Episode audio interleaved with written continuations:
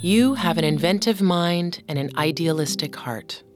With all the dreaming you do, some may think of you as an eccentric, but you're just ahead of the curve.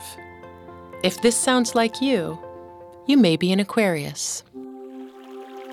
Born between January 20th and February 18th, Aquarius is often represented by a basin of water, expressing your humanitarian spirit and deeply held belief that all gifts should be shared freely.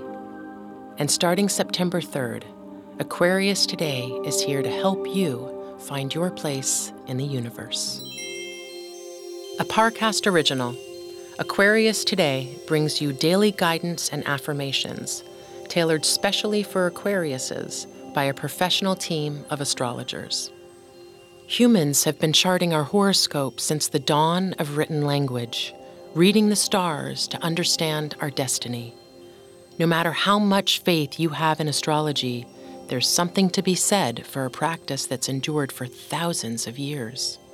You may be surprised by the knowledge the stars impart. If you aren't an Aquarius, don't fret. There's a podcast for your sign too.